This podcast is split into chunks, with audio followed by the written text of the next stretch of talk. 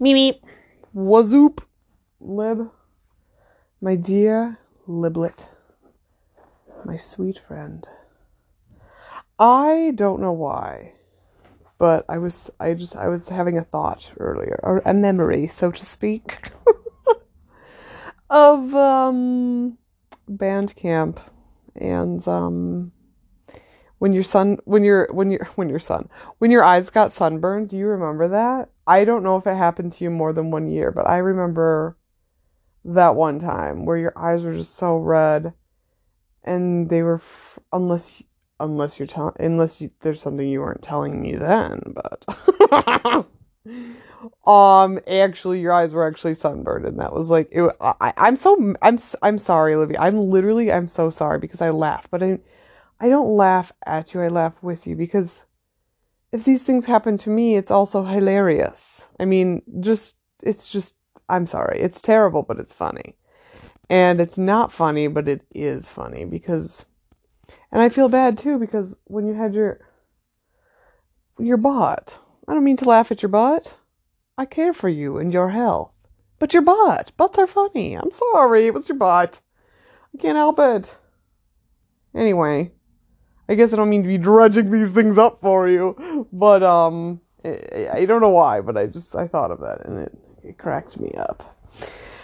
Um, but um, I guess anyway, anyway, anyway, it's the uh, eighth. It's Tuesday, and I'm pretty sure I've been saying sometimes I just say things. It sounds funny, so I say it, but then I'm like, wait, now I'm just saying it like that. Now that's just the way I say that.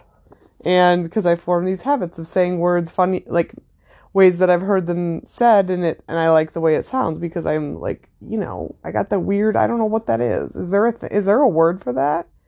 For like, okay, because it's not Tourette. I don't. I'm not. I don't have. I'm not like. I don't think I have Tourette's syndrome or whatever, however, whatever it is. Is it now? I feel now I feel uneducated. Now I feel I have to Google the Tourette's and learn about it. But I don't. I don't have that. Like it's it kind of a tick, but not really. Like I. I don't know.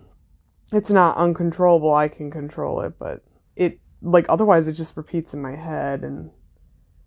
I mean, I feel like I want to say it. So anyway, um, now that I've really dug myself into a hole. what has happened since yesterday? Since yesterday. Um, not much, I guess. I, um, I'm, oh, you know what, actually, I keep remembering this and then never doing anything about it with, I mean, what, it's not really different than anything else on my to-do list, but except that I haven't written it down yet. But um, I'm pretty sure I'm due for the COVID booster. I feel like I should do that, but also then I have to figure out how to do that. And I hate learning about things I don't want to learn about. And for some reason, that's just something that's like, I don't know. I don't want to think about it. It's like a chore. It feels, yeah, it's like a chore. It doesn't feel like I know it's from for the. I know it's only good, but I'm also like, but the effort that it takes to get there is more effort than none. So, if you know what I mean. But anyway, um, yesterday, yesterday, I went to work today, as per usual, as I am in the office, and I thrive there. Except, do I? Sometimes, when more people are in the office, I find myself distracted away from work and just talking about things, which I think is good. And it's like, you need that in order to get to know people. But I've gotten so used to being super productive and just like always working, always doing something, that having a chit chat. But they, my chit chats get out of control. That's the problem. It's never just a quick chit chat. I could just chit chat all day with Zach. I feel like. I don't know. And Aaron just never stops talking. So Aaron was there today. Um, he showed up kind of late. And but he's probably working right now, or maybe he should be. I don't know. it's none of my business, but whatever. Kyle was there, and um, so that was nice. But we did have a little chitty chatty. um, today we had a little moment while I was like out the door for lunch. So I was like, I didn't go to lunch until darn near two o'clock. I swear it. It was like quarter to two or more before I clocked out for lunch. But I was like standing there in my jacket talking for a long time. Oh, this is how it all started. I think today is International Women's Day. Is that the is that the official? Let me look this up because I'm just like Zach said happy International Women's Day and I was like, "Huh? Thanks. Happy International Women's Day to you too, Zach. Love it. Love the energy." So, then you know, and we both chuckled about it and we moved on. And um, then later in the afternoon when Aaron showed just kidding. Aaron showed up during our stand up, which is like starts at 9:15. So that's when he showed up. Um so I have no idea how long he was work, has to work or whatever. Anyway, so I was on my way out the door for lunch It's down near two o'clock and we were just in some so I don't know how we got on the topic. We got on the topic. You know, my favorite topic gen- lately is gender and like specifically men and women those two those two distinctions and um yeah i don't know what came up but maybe he said something about women's day i don't know i don't know don't care but he I mentioned how I don't I don't really like the way that I hear the word female thrown around as if as if your it's important like your only identity is your female reproductive organs. I don't know. That's how I feel attacked. I don't know. But um anyway, so I mentioned that I don't like that word. And then and and Aaron was like, "Oh, previously we had been also in this conversation. I don't know, somewhere in this conversation, these things happen. I don't know. Let me just say, I'm not good at telling stories. Clearly, I've demonstrated that by wasting minutes of your time without getting to the point. but the whole conversation was about gender and what we prefer to be called or referred to as, and what we think is rude or um, condescending or insulting or etc. Sexist, whatever you, what, what have you, you know?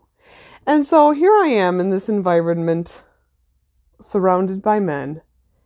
And Kyle is, Kyle, the thing about Kyle, love you, Kyle, but he hasn't seen anything yet. He seems easily he, he's easy to call me spicy, all right? So I'm just like, if you think this is spicy, Friend, this is mild behavior. We have seen nothing yet. Um, because I will argue, and I will, I don't want to say fight, but like I will stand up. You know what? I'm not even arguing. I'm just standing up for myself, is honestly what it is. And you know what? Also, I'm not only standing up for myself, but I'm maybe standing up for other people who think the way I think. So I don't know if they do. And if they do, they can let me know. And if they don't, they can let me know. Yo, I don't care. I'm not trying to speak for anyone but myself, but I will speak for myself and say what I think is, I don't appreciate to be called or referred to as. So Aaron's like talking about the word bitch and the way, and basically, I think the point he was trying to make was it's important how you refer, like how your tone makes a difference. If you're calling someone a bitch, and you also, um, you know, or you're calling someone your bitch, you know?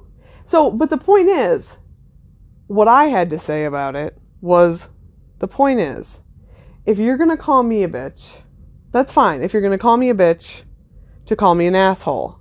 But if you're going to call Kyle a bitch, are you calling him an asshole? Or are you calling him something else? Because that's the problem I see with the word. You know? Everyone's my. I'm bitches with everyone. You know what I'm saying? Everyone's my bitch. Everyone's my friend. Everyone's my. Bitches be tripping, whatever. I don't know. I feel like the word bitch can be used in a not offensive way, and then also it can be used in an offensive way. And the problem is that I think these people, these men, have never thought about it before or cared to think about it. Because typically there's not a woman in the room. And I guess if she is, she'll just sit back and not care. Uh, excuse me. I don't know. I mean, I think the the world of remote work makes that very easy, but I also don't give a shit if you want to throw down because I will fight you in person too. no, I'm just kidding. I'm not trying to fight people, but I feel like um I don't know. Anyway, so I don't know what I, I was saying and doing, but basically being myself as I am right now. And Kyle made a comment that being spicy. Oh, because Aaron, I don't know what Aaron was talking about, but basically I was like, well, you have said things before that have been like offensive, like rudely sexist or whatever. I don't know what word I used. But then I looked at him, and the look in his eye told me, You lying bitch, I've never done that before in my life. And I'm just like, Do you not believe me? And he's like, No, I'm just trying to think of the time. And I'm just like, Okay, seriously? If everything relied on you acknowledging when you're doing a thing, then you've never done it before. But the thing is, is you do it and you say things. And so he's like looking around, searching desperately to figure out what I'm talking about. And I'm not really talking about anything in particular, except maybe one thing in particular the girly comment, because that's the one I can reference. But uh, he thought all he could remember was calling me and Kaylin his, uh, calling us bitches, or calling us, I don't know if he's referred to us as his bitches. I do not know. I do not remember his comment, and I don't know. But if he was using it in a pos- actually that makes a huge difference to me. If you're using it in a possessive, I'm your do you know okay, anyway. Um anyway. I don't know. But that's all he could think of. And I was like, "No, that's not what I'm talking about." Because no. No. No. And my point was also, like I said before, I basically was like, if you call me a bitch and you call Kyle a bitch, does it mean the same thing? Are you calling us the same thing? And if the answer is no, that's the problem. That's what you need to figure out here, buddy. Figure it out. Like, but, um, yeah, figure it out. I'm not, if you need me to explain these things for you, sure. But I'm not going to do it that many times, and I don't understand why it's so difficult to understand. You're just going to say rude, derogatory things about people. That's the problem, okay? Okay. So happy International Women's Day to you, Aaron. I don't know. I don't know. It's just such an interesting topic. I had, like, I talked about this with my boss, and I'm just like, basically, like, I, uh, part of me is like, I, I was traumatized when I got ripped from my old team to my new team. Now I'm on my new team, established on my new team, making great progress for the team because I'm pretty efficient and get things done. In fact, I guess I'll just say, compared to those that I'm working with, I get things done faster and more quickly. And pretty, I guess, I don't know. I'm not going to say better, but like, I, it's not like I do a terrible job of it. So, anyway, I was having this conversation with Clavin about like the whole gender thing and how it's like interesting to witness and frankly a little concerning to hear people say, Scooty, to hear people say things and hear what they have to say about it because it's like, really? Um, what? But his reference, which I love it, I'm living for it. I don't remember what he said his daughter's name was. I feel like I want to say Katie, but I don't know if that's real. But I'm pretty sure he said, but he was like talking about his daughter and how she puts him in line. And that's the thing. He'll tease her because he doesn't actually think a certain way. But it also, the thing about it is, is like sometimes teasing is like, you're just trying to push my buttons. And like that's the difference. Is like are you trying to make someone angry because you disagree with them or are you trying to poke a little fun at something? I don't know. But I think these are good conversations to be having. And frankly, I don't know if I'm going to get myself in trouble or what.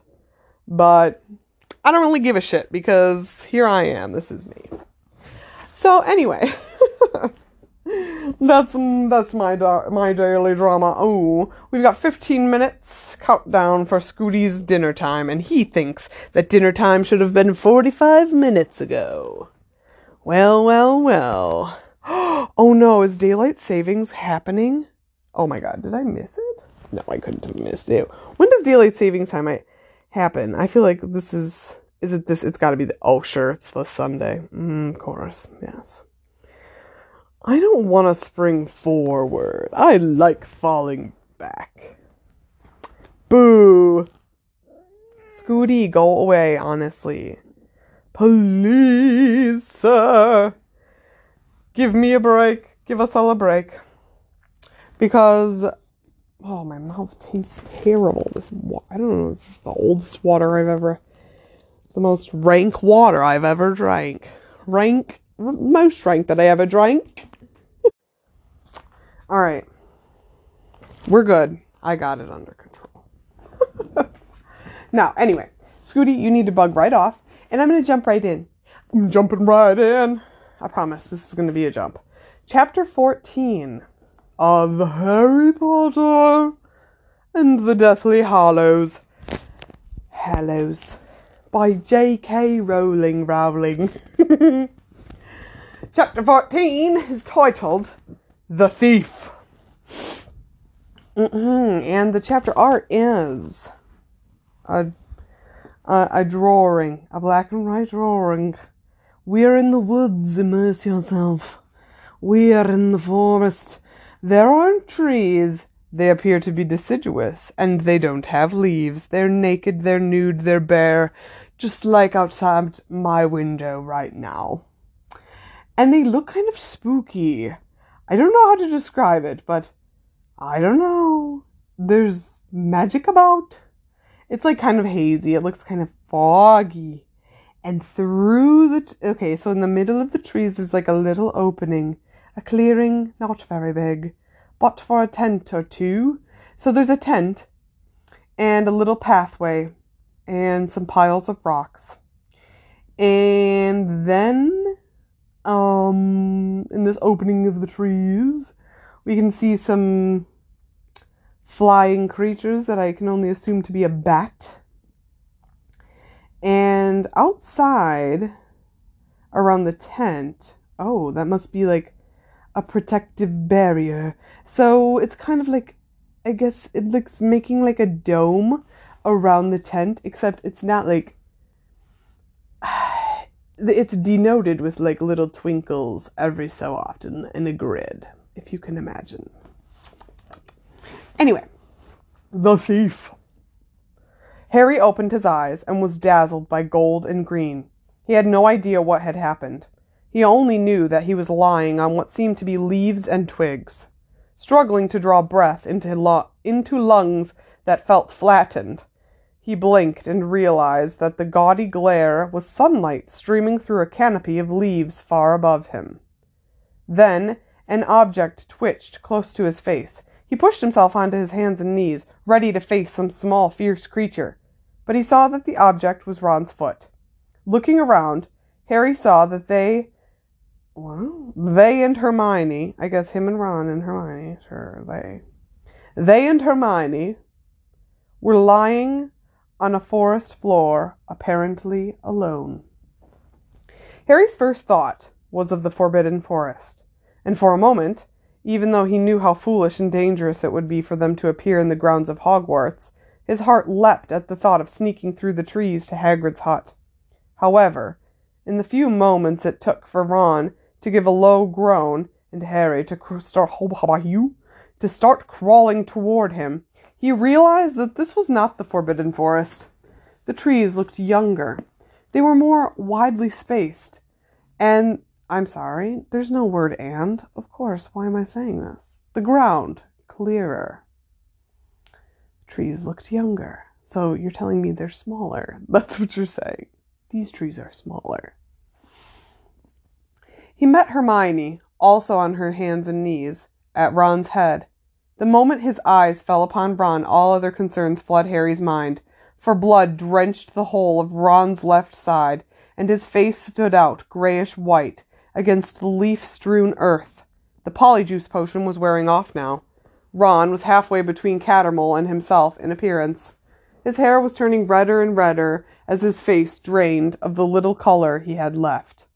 What's happened to him? Splinched, said Hermione, her fingers already busy at Ron's sleeve where the blood was wettest and darkest. Harry watched, horrified, as she tore open Ron's shirt. He, okay, honestly, can I just say this? Hermione is a, just amazing. She's like a fir- she knows all the magics. She learns all of the magics. She can do muggly things too to get them by there. And she's like a friggin' first aid administrator. And she just keeps it cool. And yo, Scooty, honey, my duty. If you gotta make a duty, then go. Ugh. Sorry. Anywho, oh, maybe he's yelling. No, you've got 10 minutes, literally no time. Okay. Where was I now? He had always thought of splinching as something comical, but this, his insides crawled unpleasantly as Hermione laid bare Ron's upper arm. There was a great chunk of flesh. What? Where a great chunk of flesh was missing, scooped cleanly away as though by a knife. Harry, quickly in my bag. There's a small bottle labeled Essence of Dittany. Bag, right. Big. All right, there. There's the bag. Harry sped to the place where Hermione had landed, seized the tiny beaded bag, and thrust his hand inside it. At once, object after object began presenting itself to his touch. He felt the leather spines of books, woolly sleeves of jumpers, heels of shoes. Quickly! He grabbed his wand from the ground and pointed it into the depths of the magical bag. Accio Dittany! A small brown bottle zoomed out of the bag. Ooh, is it brown because it's sensitive to the sunlight? Is that just a weird thing to. It's not weird, right, Libby? You don't think it's weird. he caught it and hastened back to Hermione and Ron, whose eyes were now half closed. Strips of white eyeball, all that were visible between his lids. He's fainted, said Hermione, who was also rather pale. She no longer looked like Mafalda, though her hair was still grey in places. Unstopper it for me, Harry. My hands are shaking. Harry wrenched the stopper off the little bottle. Hermione took it and poured three drops of the potion onto the bleeding wound. Greenish smoke billowed upward, and when it had cleared, Harry saw that the bleeding had stopped. The wound now looked several days old. New skin stretched over what had just been open flesh. Several days? Does it grow that fast? I don't know. I've never had like stitches, like a wound. Never had a wound. I've never had a wound. I've only had like abrasions. You know what I mean? Not laceration, not deep lacerations. I don't know if I'm using the right words. Deep tissue contusion. oh, Libby. I'll spare you this time. wow, said Harry. It's all I feel safe doing, said Hermione shakily. There are spells that would put him completely right, but I daren't try in case I do them wrong and cause more damage. He's lost so much blood already. How did he get hurt? I mean, Harry shook his head, trying to clear it, to make sense of what happened, of whatever had just. what am I saying? I'm just making words up. Make sense of whatever had just taken place. Why are we here? I thought we were going back to Grimmauld Place. Hermione took a deep breath. She looked close to tears. Harry, I don't think we're going to be able to go back there. What do you. As we disapparated, Yaxley caught hold of me and I couldn't get rid of him. He was too strong, and he was still holding on what when we arrived at Grimmauld Place, and then, well, I think he must have seen the door and thought we were stopping there, so he slackened his grip and I managed to shake him off and I brought us here instead. But then, where's he? Hang on. You don't mean he's at Grimmauld Place. He can't get in there. Her eyes sparkled with unshed tears as she nodded. Harry, I think he can. I I forced him to let go with a revulsion jinx, but I'd already taken him inside the Fidelius Charm's protection. Since Dumbledore died, we're secret keepers, so I've given him the secret, haven't I? Well, if you didn't say it out loud, I thought you had to say it out loud. I don't remember, but whatever, I'm sorry. there was no pretending. Harry was sure she was right. It was a serious blow. If Yaxley could now get inside the house, there was no way that they could return. Even now, he could be bringing other Death Eaters in there by apparition. Gloomy and oppressive though the house was, it had been their one safe refuge. Even now that Kreacher was so much happier and friendlier, a kind of home. With a twinge of regret that had nothing to do with food, Harry imagined the house elf busying himself over the steak and kidney pie that Harry, Ron, and Hermione would never eat. Harry, I'm sorry. I'm so sorry. Don't be stupid. It wasn't your fault. If anything, it was mine. Harry put his hand in his pocket and drew out Mad Eye's eye. Hermione recoiled, looking horrified. Umbridge had it stuck to her office door to spy on people. I couldn't leave it there. But that's how they knew there were intruders. Before Hermione could answer, Ron groaned and opened his eyes. He was still gray and his face glistened with sweat. How do you feel? Hermione whispered. Lousy, croaked Ron, wincing as he felt his injured arm. Where are we? In the woods where they held the Quidditch World Cup, said Hermione. I wanted somewhere enclosed, under cover, and this was the first place you thought of. Her, her, Harry finished for her, glancing around at the apparently deserted glade. Glade. What is the definition of a glade? Hmm. I don't know. Sounds nice. Sounds like it would smell nice too. he could not help remembering what had happened the last time they had apparated to the first place Hermione had thought of. How Death Eaters had found them within minutes. Had it been legilimency? Did Voldemort and ooh ooh ooh ah ooh ooh ooh ah ah did Voldemort or his henchmen know even now where Hermione had taken them? Do you reckon we should move on? Ron asked Harry. And Harry could tell by Harry could tell by the look on Ron's face that he was thinking the same. I don't know. Ron still looked pale and clammy. He had made he had made no attempt to sit up, and it looked as though he was too weak to do so. The prospect of moving him was daunting. Let's stay here for now, Harry said. Looking relieved, Hermione sprang to her feet. Where are you going? asked Ron. If we're staying, we should put some protective enchantments around the place, she replied, and raising her wand, she began to walk in a wide circle around Harry and Ron, murmuring incantations as she went. Harry saw little disturbances in the surrounding air. It was as if Hermione had cast a heat haze upon their clearing. Salvio Hexia, Protego Totalum, Repello Muggletum, Muffliato. You could get out the tent, Harry. Tent? In the bag? In the. Of course, said Harry. He did not bother to grope inside at this time, but used another summoning charm. The tent emerged in a lumpy mass of canvas, rope, and poles. Harry recognized it, partly because of the smell of cats, as the same tent in which they had slept on the night of the Quidditch World Cup.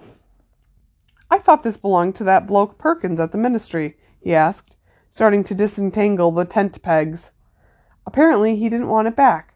His lumbago's so bad, said Hermione. Lumbag, lumbago, lumbago. Lombardi? Oh? Hmm? Anyway, said Hermione, now performing complicated figure of eight movements with her wand. So Ron's dad said I could borrow it. Erecto, she added. Ooh, I wish. I wish. You know, there's a lot of times I wish I had magic, and putting up a tent is one of them. Ah, swig, swig, swig. Anyway. Erecto, she added, pointing her wand at the misshapen canvas, which in one fluid motion rose into the air and settled, fully constructed, onto the ground before Harry, out of whose startled hands a tent peg soared to land with a final thud at the end of a guy rope. A guy rope. Guy rope. Hmm? A girl rope. Oh, actually, speaking of International Women's Day and um, guys and gals, uh, and what we prefer to be called, um, ga- I, why did I just think of this? I do not know why I just think of this, but um, my by my my my, my baby brother Spency, who's an adult man, of course, um, used to say that he didn't want girl cheese. He wanted boy cheese. Like a grilled cheese sandwich as a baby boy, he thought that the grilled was girl. And so he didn't want the girl cheese, except that's very, why would you let him say, oh, well, you should have the girl cheese. What's wrong with the girl cheese? Except perhaps he doesn't, he didn't like girls because I was a girl and I was a, um, mischief, I suppose. I was mischief. I was evil. I was terrible. Scooty and needs to relax. It is in fact time for his his his medicine and treats, but I frankly I don't care. We can keep going. anyway, I don't know why the why the word guy rope just uh, triggered me to think of girl cheese. anyway, okay. Cave in Inmicum. Mm, that did not. I'm Inmicum. Ooh, I don't. I'm sorry. Inmicum. Inmicum. Inimicum. Keep Inimicum. Hermione finished with a skyward, ooh, hashtag skyward, flourish. That's as much as I can do. Actually, not hashtag skyward, on hashtag. I've deleted the hashtag. Forget I ever said that. That's as much as I can do. At the very least, we should know they're coming. I can't guarantee it will keep out Vault. Don't say the name! Ron cut across her, his voice harsh. Harry and Hermione looked at each other. I'm sorry, Ron said, moaning a little as he raised himself to look at them. But it feels like a a jinx or something. Can't we call him you know who, please? Dumbledore said fear of a name, began Harry. In case you hadn't noticed, mate, calling you know who by his name didn't do Dumbledore much good in the end, Ron snapped back. Just just so you know who some respect, will you? Respect? Harry repeated. But Hermione shot him a warning look. Apparently, he was not to argue with Ron while the latter was in such a weakened condition. Harry and Hermione half carried. What's going on? I hear people outside. I'm sorry. I hear people giggling and I'm scared. Because you know it's Girl Scout cookie season. Don't come to my door. Anyway. Respect? Respect? Harry repeated. But Hermione shot him a warning look. Apparently, he was not to argue with Ron while the latter was in such a weakened condition. Harry and Hermione half dragged, I'm sorry, half carried, half dra- dragged Ron through the entrance. Ron. Ron. The entrance of the tent. The interior was exactly as Harry remembered it a small flat, complete with bathroom and tiny kitchen. A small flat Oh, okay. When I read that at first, I was like, okay, you're describing a floor, the floor as flat. Sure, of course. Um, naturally, duh. Sometimes I'm such a dweebus. Okay. A small flat, complete with bathroom and tiny kitchen. He shoved aside an old armchair and lowered Ron carefully onto the lower berth of a bunk bed. Even this very short journey had turned Ron whiter still, and once they had settled him on the mat. Scooty, that was a loud one. I'm sorry your belly hurts you, if that's what it is, unless you're yelling at me. Oh, I think you might be yelling at me for things. No, you can wait. Anyway, even this very short journey had turned Ron Water still, blah, blah, blah, settled on the mattress. He closed his eyes again and did not speak for a while. I'll make some tea, said Hermione breathlessly, pulling kettle and mugs from the depths of her bag and heading toward the kitchen. Harry found the hot drink as welcome as the fire whiskey had been on the night that Mad Eye had died. It seemed to burn away a little of the fear fluttering in his chest. After a minute, you know, usually I'm not one for a hot beverage, but I do feel like yes, that's there are some times that I would go for a hot beverage. That seems like a good time. Camping, a hot beverage, yeah, that warms you up. But otherwise, living my life, no, I don't want to be warmed up. Thank you. Anyway, blee blee blue, and heading toward the kitchen.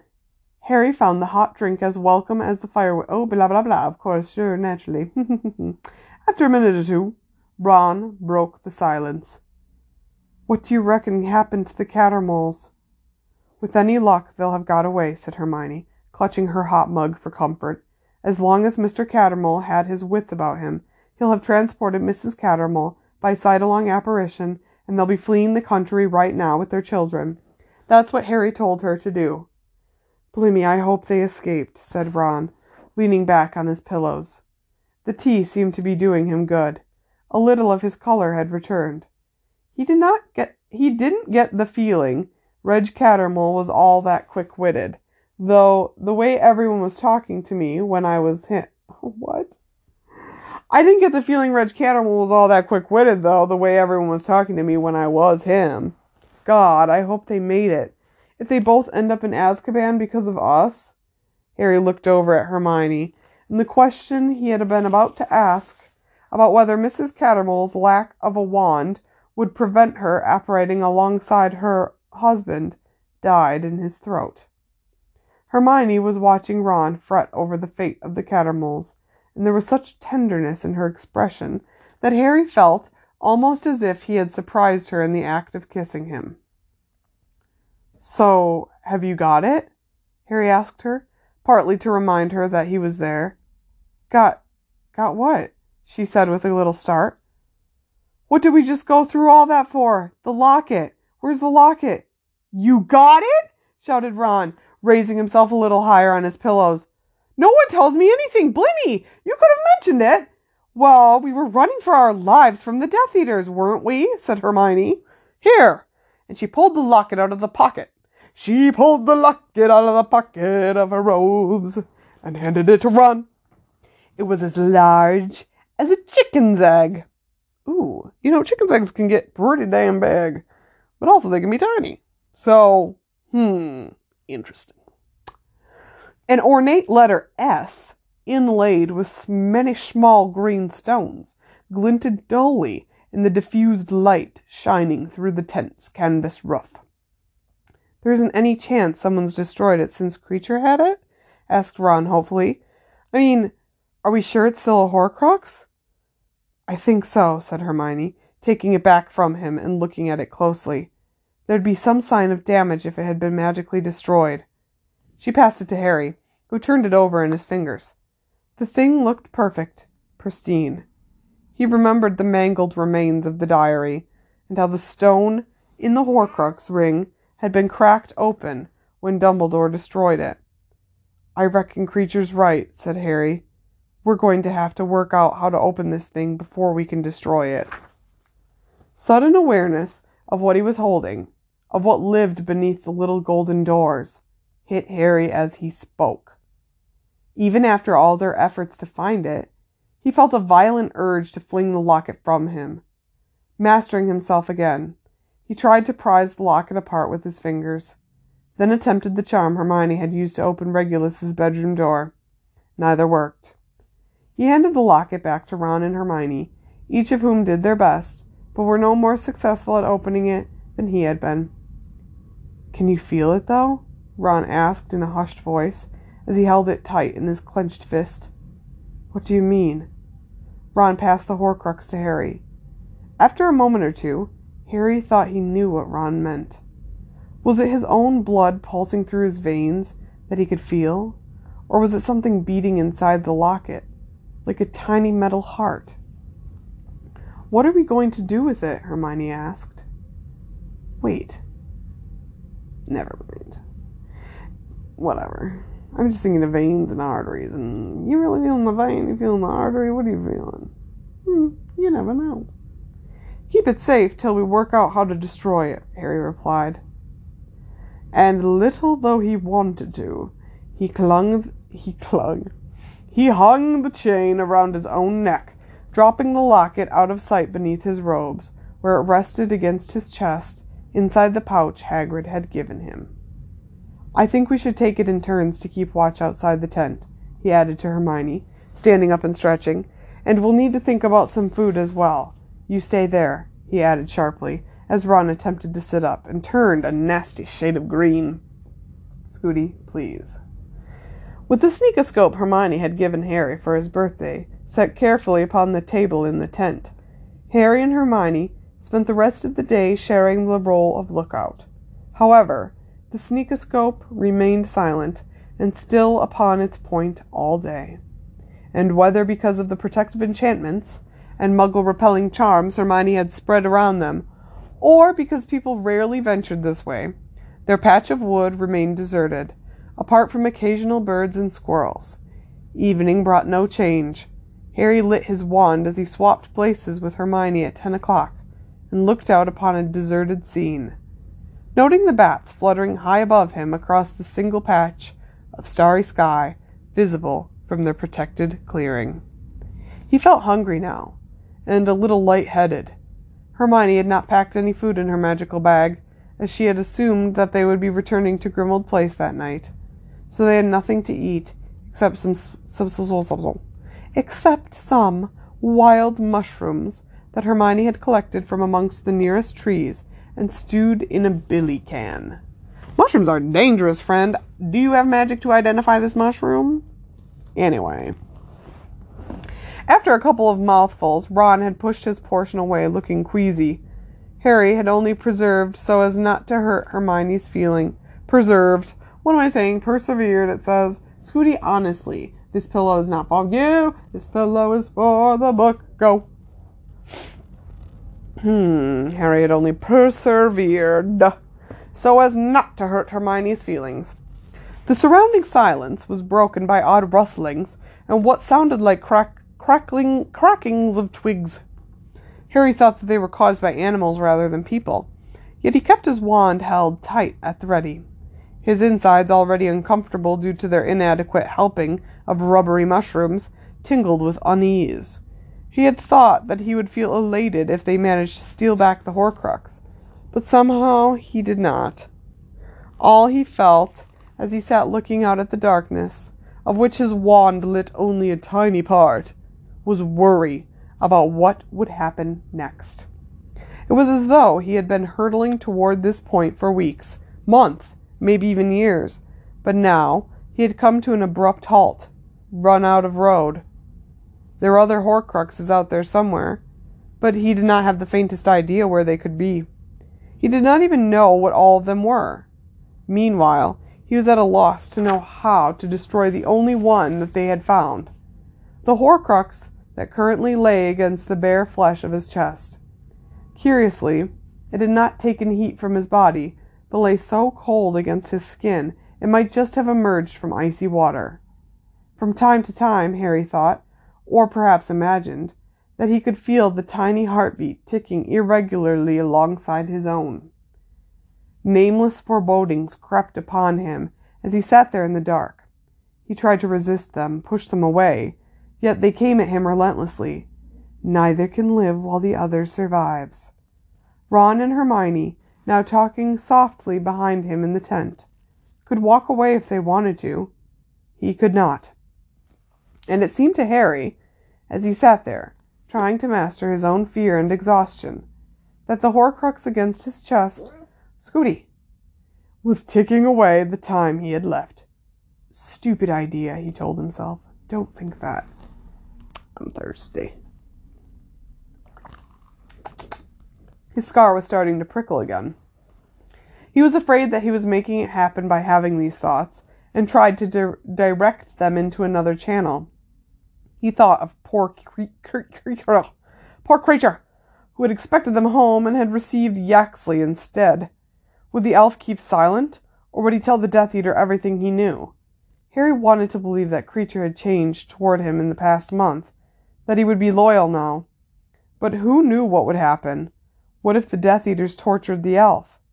Sick images swarmed into Harry's head, and he tried to push these away too, but there was nothing he could do for Kreacher.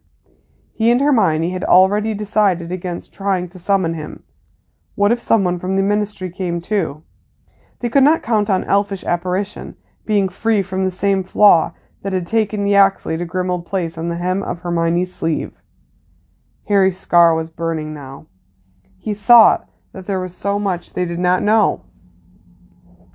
Lupin had been right about magic they had never encountered or imagined.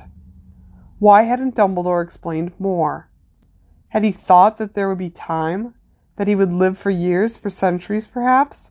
Like his friend Nicholas Flamel? If so, he had been wrong.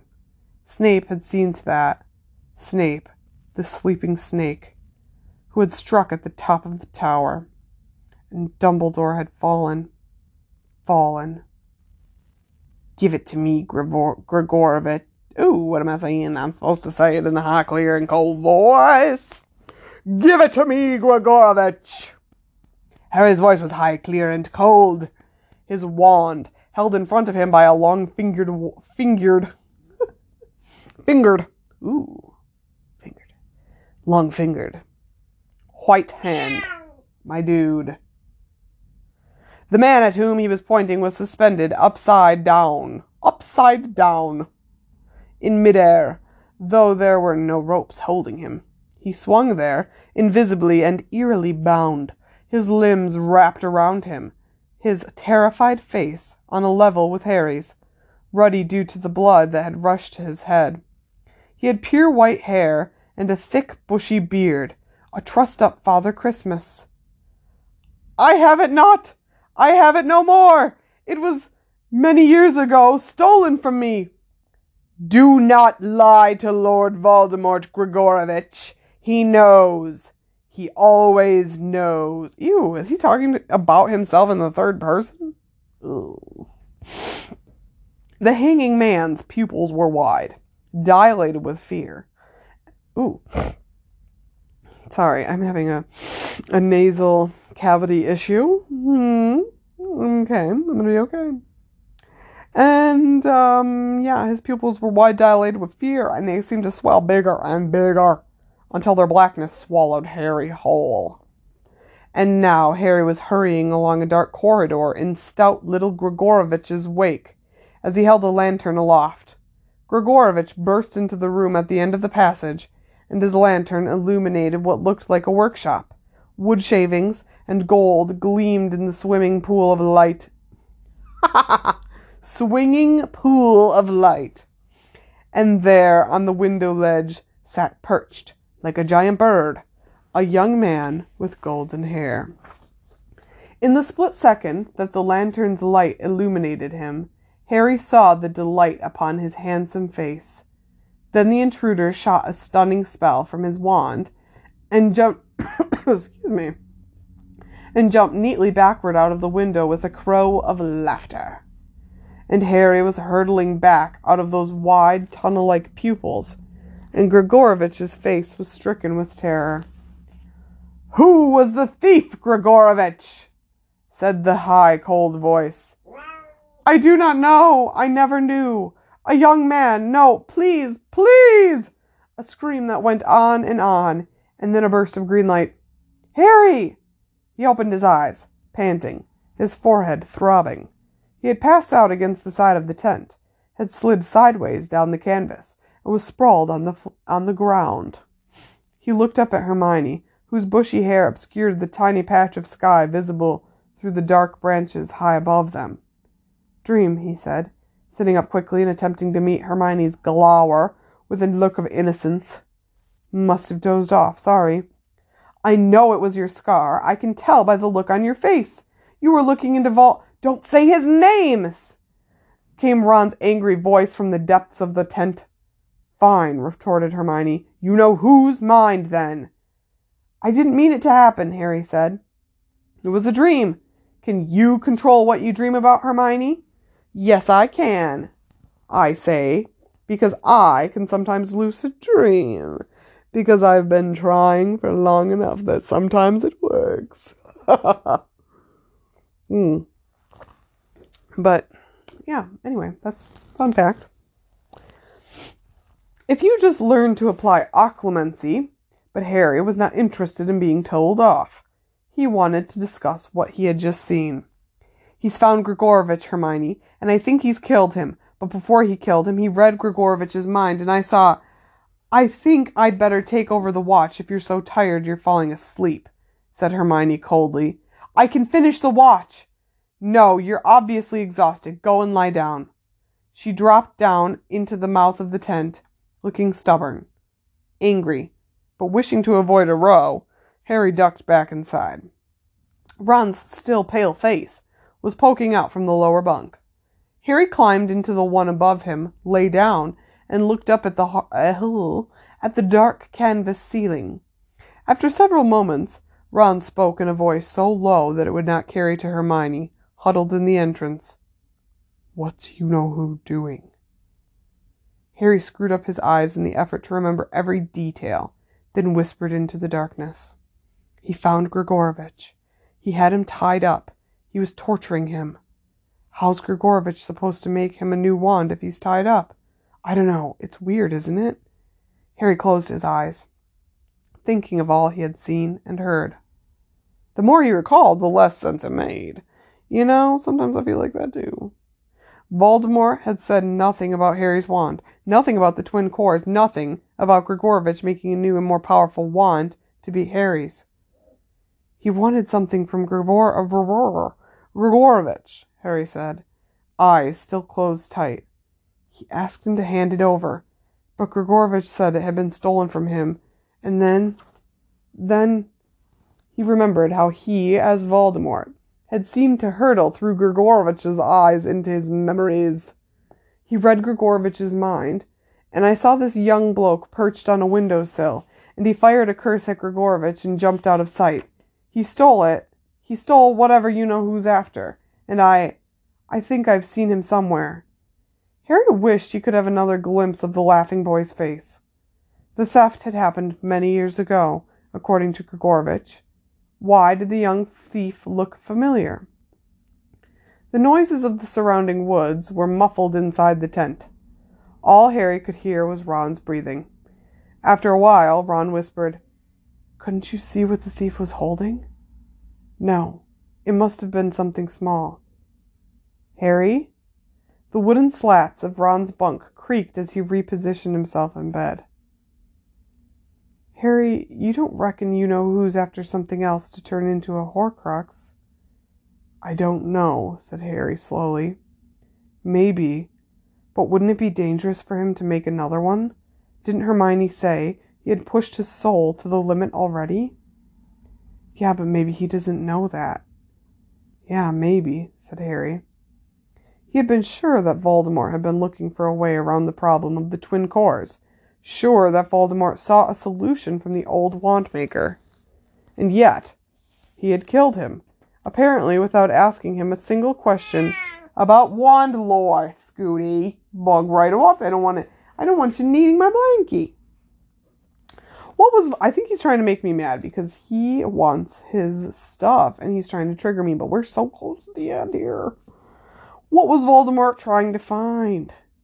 Why, with the Minister of Magic and the Wizarding World at his feet, was he far away, intent on the pursuit of an object that Gregorovitch had once owned, and which had been stolen by the unknown thief? Harry could see the blond haired youth's face. It was merry, wild. There was a Fred and Georgish air of triumph, trickery about him. Triumphant trickery, sorry. He had soared from the window sill like a bird, and Harry had seen him before, but he could not think where. With Gregorovitch dead, it was the merry faced thief who was in danger now, and it was on him that Harry's thoughts dwelled, as Ron's snores began to rumble from the lower bunk, and as he himself drifted slowly into sleep once more. And that's the end of chapter 14.